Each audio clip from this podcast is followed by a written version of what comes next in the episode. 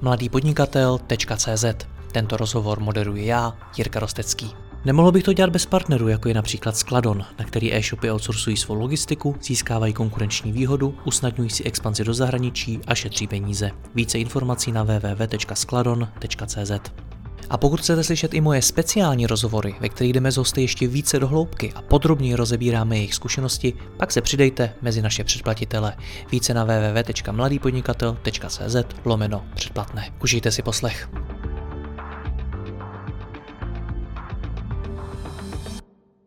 Dobrý den, v několika mých rozhovorech, ale i ve spoustě dalších médií občas zazní, že to nejhorší nás teprve čeká a že letošní podzim bude velmi náročný.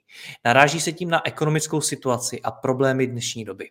Společně s interním manažerem Jiřím Jemelkou z JPF si povíme, jak na to připravit vlastní firmu. Jiří, já vás vítám v našem dalším rozhovoru. Dobrý den. Dobrý den, zdravím vás také. Nic ve zlém, netypuju vás na to, ale viděl jste hru o trůny? tak to jsi si dobře typnul, no. Neviděl. Tam se říkalo winter is coming, neboli zima přichází a znamenalo to zjednodušeně, že přichází velmi těžké časy. A tak mě zajímá, jestli to platí i ve hře o biznis.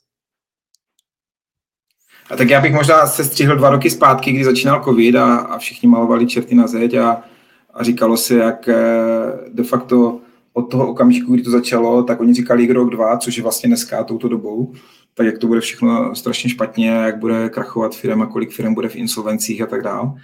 Takže eh, vidíte, souvislosti s covidem nebyly. Samozřejmě teď je situace výrazně jiná a uh, já nechci říct, že, že to nebude vážný nebo že, že, že nebudou těžké časy, ale na druhou stranu bych chtěla si vyzdvihnout jeden dost zásadní leitmotiv a to je ten, že každý podnikatel, který začínal, tak to dost pravděpodobně měl těžké. Akorát eh, některým už se tak eh, zalíbilo žít si v, víceméně v relativně eh, zaběhlém status quo, že, že se hlavně bojí toho, že o to, o to všechno, co vybudovali, tak nějak přijdou a, a, a možná zapomínají, že když začínali, tak, tak toho moc neměli a šli do těch věcí i do věcí sebe nepochopitelnějších, jakože já jsem tady úplná nula a teď proti mě stojí konkurence, která má 100 miliony obrat a tak dále a je tady 20 roku na trhu a přesto, přesto se to mnoha lidem povedlo.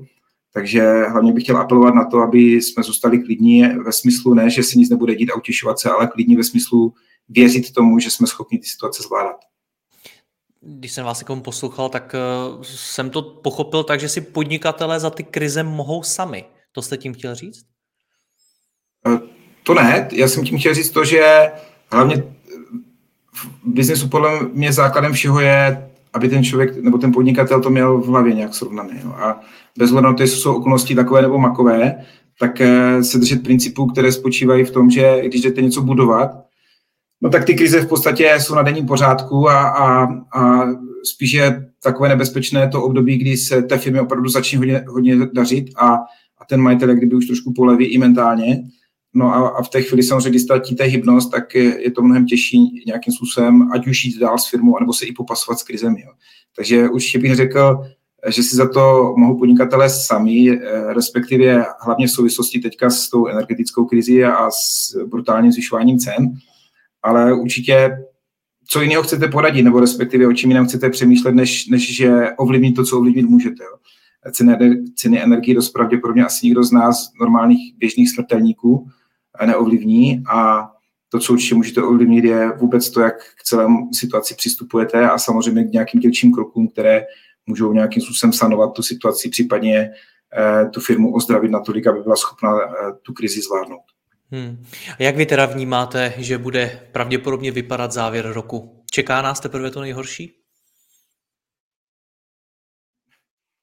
Tak čteme to ze všech stran. Já, eh, kromě toho, že jsem neviděl, neviděl hru o, o tak jsem neviděl eh, v poslední době jaký spoustu médií, protože, protože je prostě nečtu, to by se člověk musel zbláznit stejně jako v covidu.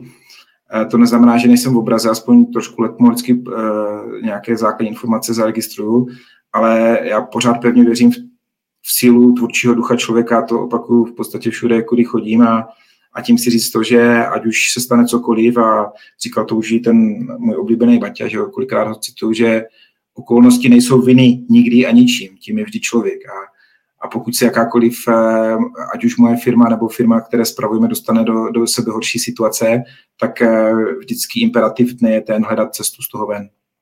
Hmm. Takže nás čeká horší podzim nebo ne, podle vás? Co já fakt nemám, já, já nemám křišťálovou kouli, jo, takže samozřejmě spekulace jsou, nějaká logika posloupnosti kroku tu je taky, takže eh, vidíme to, že kolik stojí dneska pečivo jenom obyčejně, kolik stojí samozřejmě PHM, kolik stojí elektřina, eh, vidíme, jak eh, velice silně energeticky, energeticky náročné firmy na, na, na spotřebu energie, a nevím, slévárny a tak dále, tak jsou opravdu eh, v totálních průšvizích, takže asi jak který obor mimochodem, jak která firma v jaké fázi zrovna je, takže jinak to bude určitě prožívat eh, živnostník, který založil firmu a mají, ala, a teď to myslím dobrém, ala garáž a nebo, nebo ložnice. Já jsem taky tak začínal, takže to není nic eh, pejorativního. A asi jinak to bude prožívat firma, která je, řekněme, někde v, v silném růstu, protože potřebuje hodně cash a, a prostě ho mít třeba nebude v té chvíli, úplně jinak to bude prožívat e-shopista, úplně jinak to bude prožívat třeba ta slevárna, takže já si myslím, že zase se vrátím k tomu naprosto individuálnímu, eh, řekněme, pohledu, a to je to především začít tu situaci kousat. Jo. Tak jak už jsme se možná i v některém z našich rozhovorů bavili, že existuje jednoduchý eh, takzvaný Stockdaleův paradox, kdy hlavně člověk si musí přiznat, jaká je aktuální situace. Ne, že předjímá a co bude za tři měsíce, to samozřejmě je ideální, ale kolik z nás dokáže opravdu velice trefně eh, vystihnout, v jaké situaci budeme, ať už eh, co se týče trhu, ekonomiky, anebo našich osobních financí nebo firmních, tak jak na tom budeme za, za půl roku, za rok. Jo. My, my samozřejmě, a to je v pořádku, plánujeme, chystáme ty věci, ale podívejte se, co nám dělá i nadále, přestože jsme si mysleli, že to nebude cena energií, takže elektřiny v tomto případě konkrétně. Takže eh, roste brutálně dál a vůbec, vůbec nikdo nečekal, že, že něco takového může být po tom prvním šoku na jaře v létě. A ono se může stát to, že, že to půjde dál nahoru a může se taky stát to, že, že to nějakým způsobem eh, i na té geopolitické situaci vykrystalizuje v to, že se to uklidní. Takže já bych to viděl spíš v tom smyslu toho životního optimismu nebo nebo toho konstruktivního přístupu, že věřím, že, že to zvládneme. Co mají teda dělat naši posluchači, pokud vedou vlastní firmu, čtou ta média, kde se píše o tom, že to nejhorší nás teprve čeká a podobně, a vy jim říkáte, že je to velmi individuální, že pro někoho to může být těžký, pro někoho nemusí. Jak mají posluchači zjistit, jaký to bude pravděpodobně u nich, na co oni se mají připravit? Já se asi zase opakovat, že už jsme se o tom několikrát bavili, ale základem všeho jsou čísla. To znamená, pokud máte, a to je jedno, jestli jsou to řádově desítky eh, milionů obráda, nebo stovky, nebo jednotky, nebo sta tisíce a proti tomu máte nějaké náklady, ono to prostě nesedí v cash flow, tak si myslím, že to základní, co, co by každý dělal, to se netýká toho typovat si, jak na tom budeme na podzim nebo zimě. A to základní, co by každý měl dělat, je opravdu velice důsledně a, a tady bych si dovolil možná použít to slovo přísně nebo nebo tvrdě, někdo mě bude chytat za slovo, že jako to jsou přesně ti krizoví manažeři, že, že používají jako slova rádi. Eh, hele, to je spíš pragmatismus. Jo. Prostě když to v těch číslech nevychází, tak eh, není moc na co čekat. Jo. Notabene v tomto smyslu bych řekl, ano, v této době není moc na co čekat. A když to prostě nevychází, tak eh, hold udělat ten jeden, dva, tři kroky zpět v rámci té vývojové fázi, fáze a a zmenšit počet eh, lidí ve firmě, zmenšit, zmenšit tu firmu jako takovou. Eh, já vždycky přirovnávám firmu jak k soukolí eh, takového nějakého orlo, orloje, orloje prostě nějakého, nějakého složitého hodinkového systému, kde ty věci prostě fungují jenom, když ty všechny malé, větší kolečka do sebe tak nějak zapadají. No a samozřejmě, pokud ve firmě to nefunguje v tom konečném důsledku v číslech, což je jak kdyby pomyslně na hodinkách vám, vám ručičky ukazují časy, tak vlastně eh, tohle jsou vlastně, to je ekonomika a čísla a pokud vám tam v těch číslech to nevychází, no tak se musím podívat zpátky do toho soukolí a podívat se na to, eh, kde, kde se, tak říkajíc, eh, to rozsypává a rozsypává se to vždycky tam, kde se netvoří přidaná hodnota. A zase to možná bude snít škaredě, tvrdě, nevím jak, ale pokud máme x lidí navíc, kde mnozí z nich, když to převedete nějakým způsobem na čísla, tak si nevydělají ani na svoji vlastní mzdu, no tak se potom ptám, kde je vlastně v tom ten eh, selský rozum nebo takové to zdraví toho soukolí, aby ty věci fungovaly. Takže eh, to, co jsem určitě říkal už eh, v rámci covidu, to, co říkám určitě teď ještě dvakrát silněji z hlediska důrazu, tak říkám, že opravdu každý správně ať už majitel nebo manažer se v této době musí mimo jiné dívat dovnitř své firmy, nakolik je tam ta přidaná hodnota, protože selská matematika je jednoduchá. Pokud každý člověk vydělá na sebe ještě něco navíc a dáte to v součtu 10, 20, 50, 100 lidí, to jedno, kolik jich máte, no tak ta firma nemůže být v problémech. Pokud samozřejmě je to naopak, no tak tam je ten bod zlomu, jestli, jestli v sobě má každý dostatek ve finále nejenom disciplíny a, a přísnosti, ale i odvahy jít a řešit ty věci. Protože se dostáváte do filozofických, sociologických situací, kdy vás někdo začne odsuzovat, jak se chováte, že, že jste někoho, já nevím, třeba propustil, nebo že odoláváte tlaku a nepřidáte na penězích někomu. Zase úplně jiná situace je u korporace, která má třeba 2 miliardy, 3 miliardy zisk a tam se asi nebavíme o tom, jestli někomu přidáme 10-20% s ohledem na zvyšující se inflaci, ale pokud jste firma, která má ztrátu aktuálně každý měsíc 100 tisíc a na konci roku tam bude milion 200 do mínusu, tak dost pravděpodobně každému přidat 10-20% z té firmy znamená to, že ta firma taky možná za dva roky vůbec nebude. Když hmm. tomu připočteme, já nevím, zvyšující se úroky v, v bance a, a na úvěrech a tak dál, e, zmíněné energie, tak eh, znovu opakuju, ta matematika je dost prostá. Jo. Tím mimochodem ale nechci říct, že k dlouhodobé prosperitě si jakákoliv firma může prouspořit, nemůže. Jo. Je potřeba eh, se podívat potom i na tu stranu toho plusu a hledat způsoby, jak eh, ten prodej možná začít dělat úplně jinak. Eh, jak, jak možná úplně v nejzaším momentě možná změnit i biznis, změnit obor, což někdo řekne jako cože a zvednou se mu vlasy na, na hlavě, ale, ale to jsme zpátky u toho. Jo. To znamená, pokud já budu se držet něčeho, co je nefunkční a co, co už prostě nepřináší ten užitek, jako je třeba, já nevím, eh, výroba klasických eh, stolních telefonů, no tak asi, asi eh, bych to zhrnul tak, jak to říkal jeden klasik, že, že dinosauři si taky nepřizpůsobili a vyhynuli, a jak se říká, nemusíte se měnit, přežití není povinné, jo. tak bych to asi uzavřel. Zajímavý závěr, ale řekněte by ještě jednu věc. Bavil jsem se třeba nedávno s jedním e-shopařem, který tak jako velká část e-commerce má na konci roku tu největší sezónu, nejvíc zákazníků u ní nakupuje, dělá největší tržby. Teď ale čte přesně všechny ty, ty zprávy, jak se všechno zdražuje, jak lidé nemají peníze, jak mý nakupují, jak rostou úroky a tak dále a tak dále. Jak má on se připravovat na svůj, vlastně, na svůj vrchol sezóny, když do toho čte podobné zprávy, jak má nakupovat zásoby, jak má třeba pracovat s tou pracovní silou, protože samozřejmě na to potřebuje ty lidi a tak dále. Co byste jemu poradil? Tak já myslím, že pokud je to prozíravý e-shopař, tak ty zásoby už dávno má nakoupené, tak minimálně to, to má vyřešené. E, nicméně e, já se vrátím zase zpátky k té myšlence. To, to znamená, e, může si e, malovat ten zítřek nebo ten podzim na světlo a řekne, hele, tak jako já to nějak zvládnu a budu mít stejné tržby nebo budu, budu mít ještě dokonce i vyšší tržby, což eh, si myslím, že taková velice, velice až přehnaně optimistická varianta, nebo si řekne, hele, budu mít maximálně to, co minulý rok, možná o 10% níž a teď se musí zase zpátky podívat do těch čísel, aby to se dělo. A to je podle mě úplně jednoduchý základní konstrukt. To ještě neznamená mimochodem, že to vyjde. To je základní předpoklad a teď jdu hledat cesty, jakým způsobem to naplním, jakým způsobem eh, Eh, vůbec zvolím eh, cenovou strategii, protože můžu to zvýšit stejně jako všichni ostatní o 10-20%, protože hold takhle se pohybuje ta inflace. Můžu zvolit variantu, že, že nechám cenu tak, jak je eh, a budu spolehat na to, že toho prodám víc, protože budu mít konkurenční výhodu, že budu v úzovkách levnej. To já mimochodem neříkám, že doporučuji, jenom přemýšlím na hlas, co, co se všechno dá podniknout. A zkrátka dobře, to je pořád ten samý mechanismus, dám si cíl a pak jdu hledat, jakým způsobem to naplnit. Jo.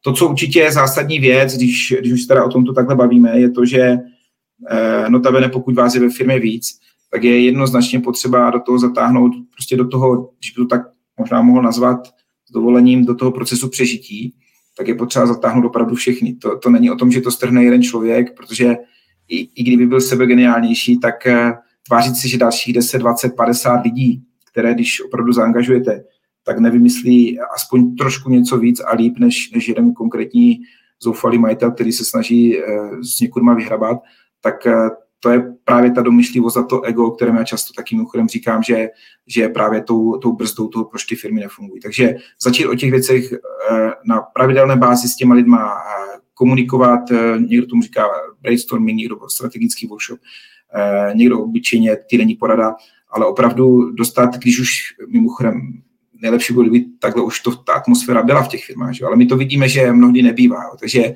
nastartovat se dát, a to je, a proč o tom mluvím, je to, že to je obrovský zdroj přidané hodnoty. Pokud se s těma lidma začnete o těch věcech bavit, pokud začnete zkoušet nové myšlenky, tak najednou zjistíte, že to není jenom tak nějak v vozovkách boj o přežití, ale že, že je to takový challenge, kdo přijde z lepší věcí a jdem to vyzkoušet a tam okamžitě dostáváte úplně jinou energii do, do té firmy, do těch lidí a když už jste ve fázi takové tvořivosti a toho, že se nebojíte ty věci zkoušet a nové věci zkoušet, tak eh, si myslím, že to je přesně ta trajektorie v základu, která potom eh, někde na konci končí i zlepšenýma číslama a tím, že ta firma ve finále přežije. Protože zase někdo řekne, že to je taková jako otřepaná fráze, ale opravdu to největší bohatství eh, firmy jsou ti lidé a respektive ještě přesněji řečeno to, nakolik oni jsou angažovaní a nakolik oni jsou schopni a ochotní přinášet nové myšlenky a impulzy.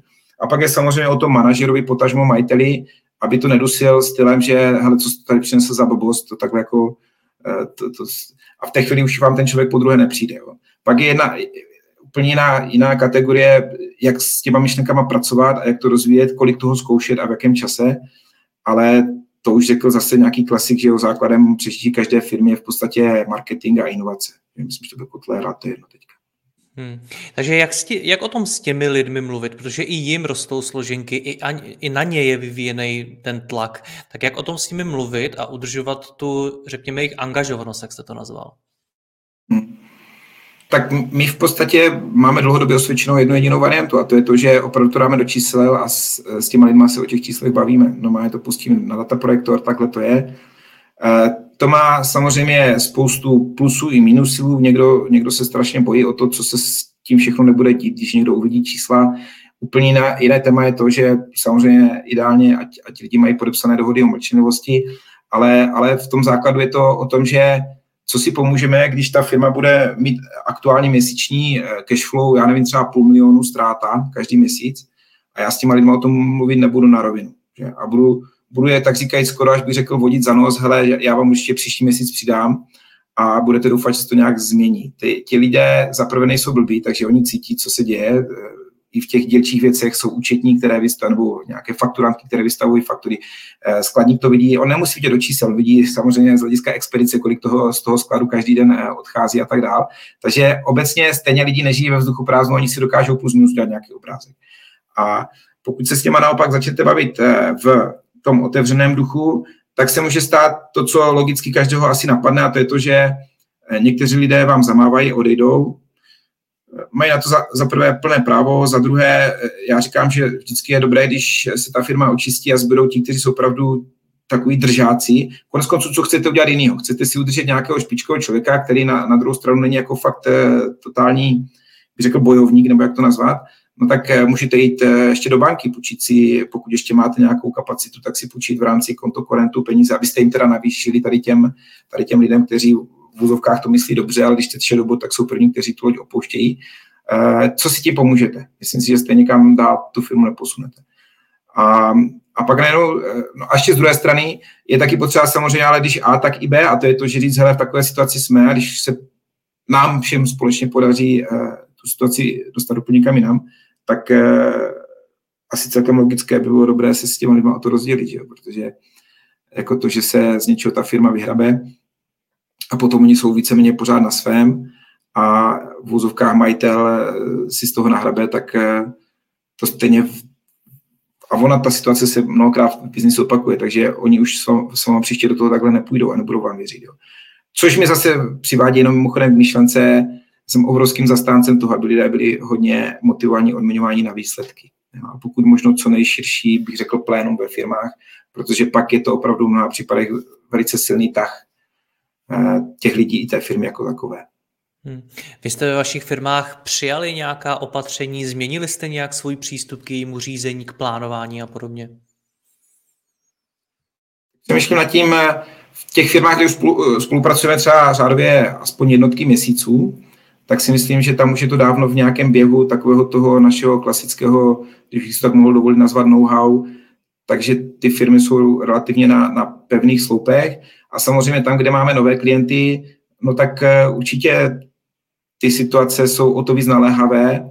My se paradoxně nesnažíme, když do jakékoliv firmy vstupujeme a jdeme ji řídit, tak se nesnažíme dělat nějaké překotné změny, protože lidé jsou samozřejmě na to eh, citliví, každá změna s sebou přináší spoustu otazníků, takže jsou znejistění a tak dále.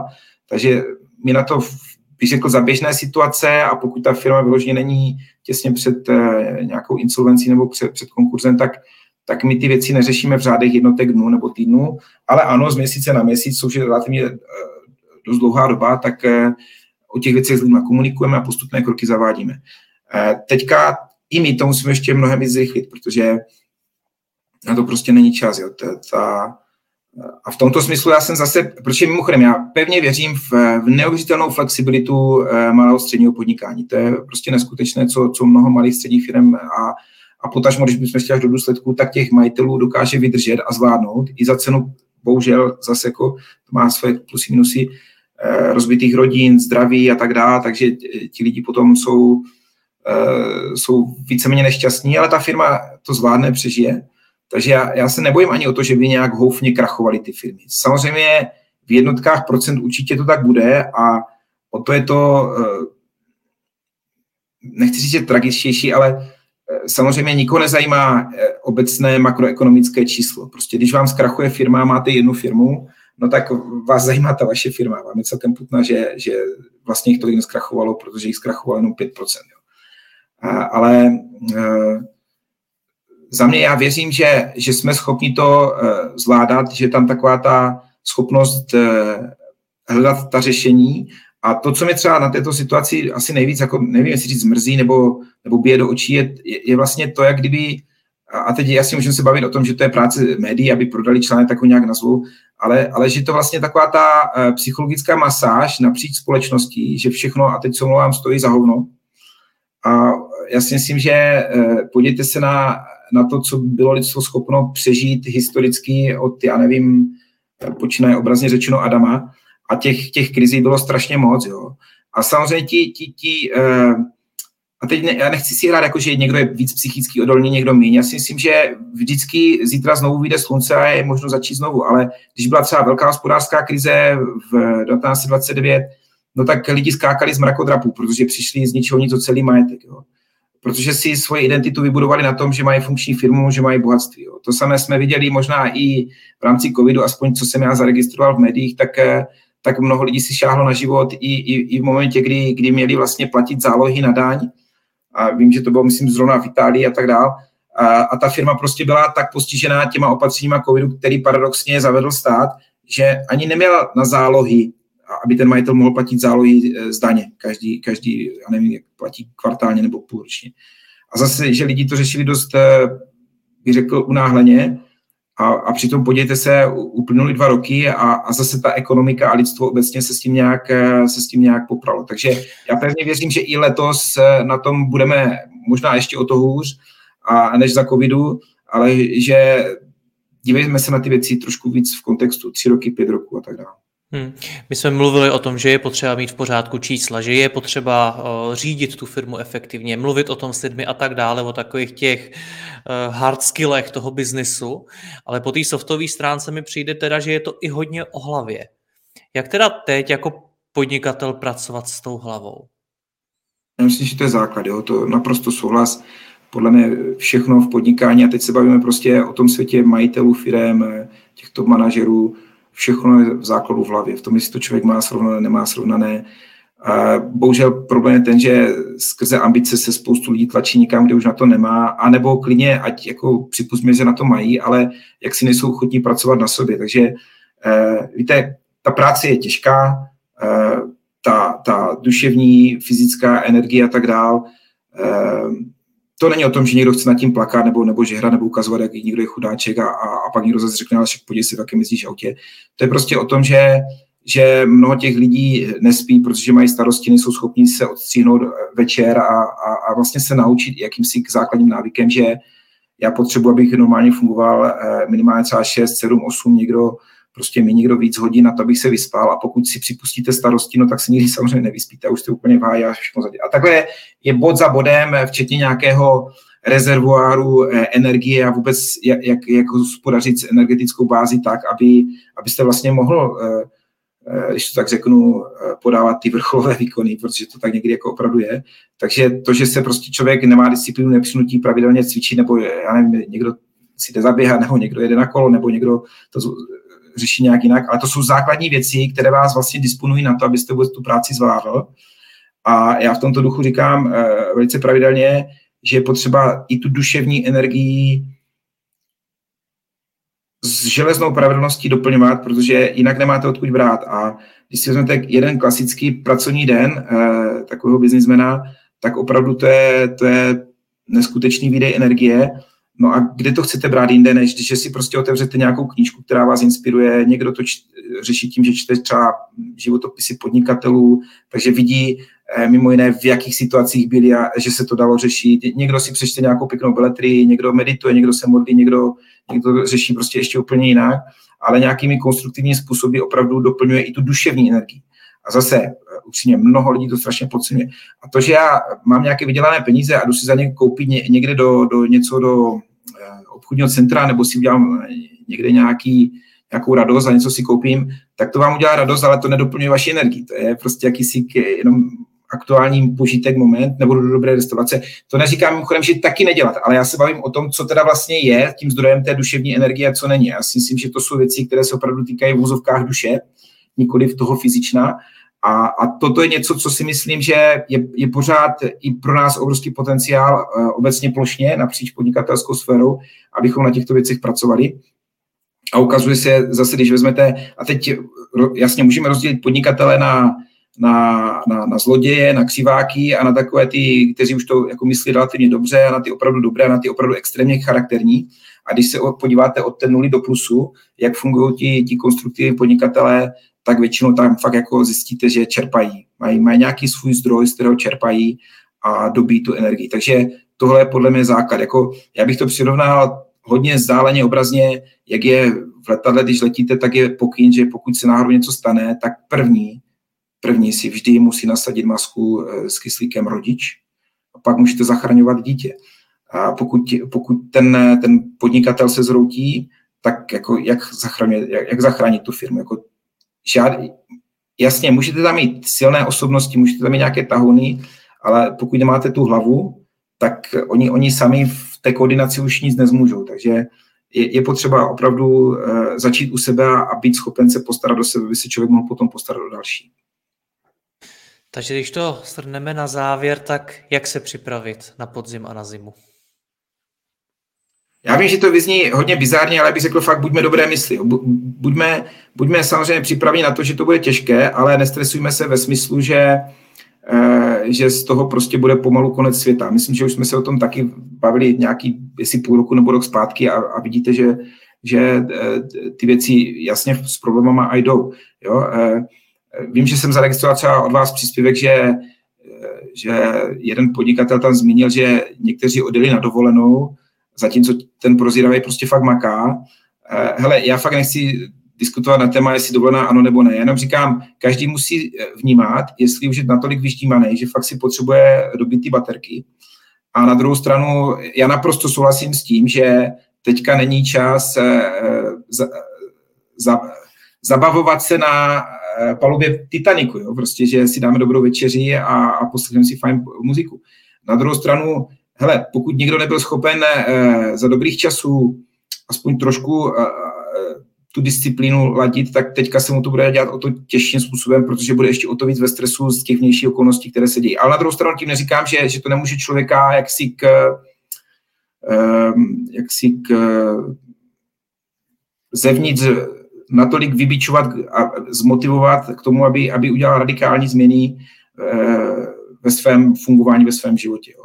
Já teď nechci dávat jednoduché rady, začněte stávat v pět, do šesti studujte a do sedmi cvičte a osm na to vleďte a uvidíte, co se děje. A na druhou stranu eh, si myslím, že eh, pokud se někdo pasuje do té pozice, že jeho firma je ve velkém ohrožení, protože paradoxně budeme se dívat, spoustu firm prospívá i dneska a naopak i na té době vydělává. Ale pokud někdo to tak vnímá, že opravdu je, je v silném ohrožení, tak určitě by měl změnit modus operandi on sám, tím to začíná, v tom, jakým způsobem funguje. Jo. A bude se to dělat asi těžko pro někoho, ale protože si naučil na nějaký pohodlnější život, ale já jsem zažil, a já myslím, že vy to jenom potvrdíte, já jsem zažil x majitelů, kteří vybudovali firmy, přidali je managementu, ono to i plus minus nějak fungovalo, pak se ta firma dostala do potíží a on prostě z toho pedestílu zase sestoupil dolů do té pozice CEO a znovu, eh, co se takového změnilo? Hlavně to, že přišla nějaká osobnost a začala do té firmy dávat eh, energii, vizi a, a směr. A tohle si myslím, že je naprosto základní věc, aby i v těch kritických situacích člověk vždycky měl vizi, co chce udělat, měl, měl tu energii, aby se do toho pustil a měl ty lidi, eh, minimálně když je menší, tak samozřejmě, aby byl schopen sám se sebou pracovat, ale pokud má lidi, tak aby dokázal eh, s těma lidma natolik komunikovat a spolupracovat, někdo by řekl inspirovat, motivovat, aby opravdu sjednotil to úsilí a rozložil, hlavně rozložil tu, tu tíhu té odpovědnosti a těch problémů, které se musí řešit na, na, na ty lidi. A když už to takhle máte nastavené, tak znovu opakuju, já se nebojím o to, že ty firmy, byť s těžkostma, byť, byť s tím, že budou krvácet, ale věřím, že, že přežijí. A v tomto smyslu bych byl nerad, aby mě někdo bral za slovo z toho všeho, co tady zaznělo, že, že já nevím, je to opravdu hodně brutální, kruté a tak dál.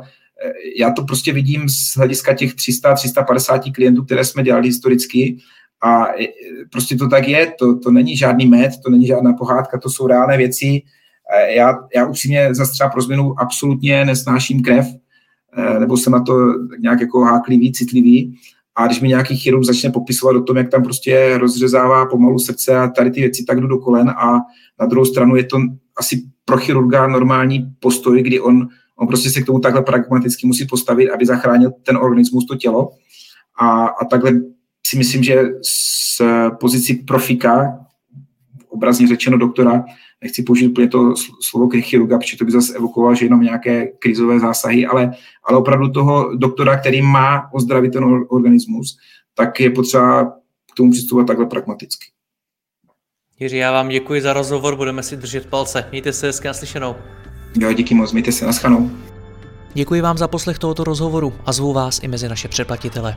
Tvořím pro ně speciální rozhovory se zkušenými podnikateli, manažery, freelancery a dalšími profíky ze světa biznesu. V tématech jdeme ještě hlouběji a připravujeme pro vás konkrétní praktické zkušenosti z podnikání.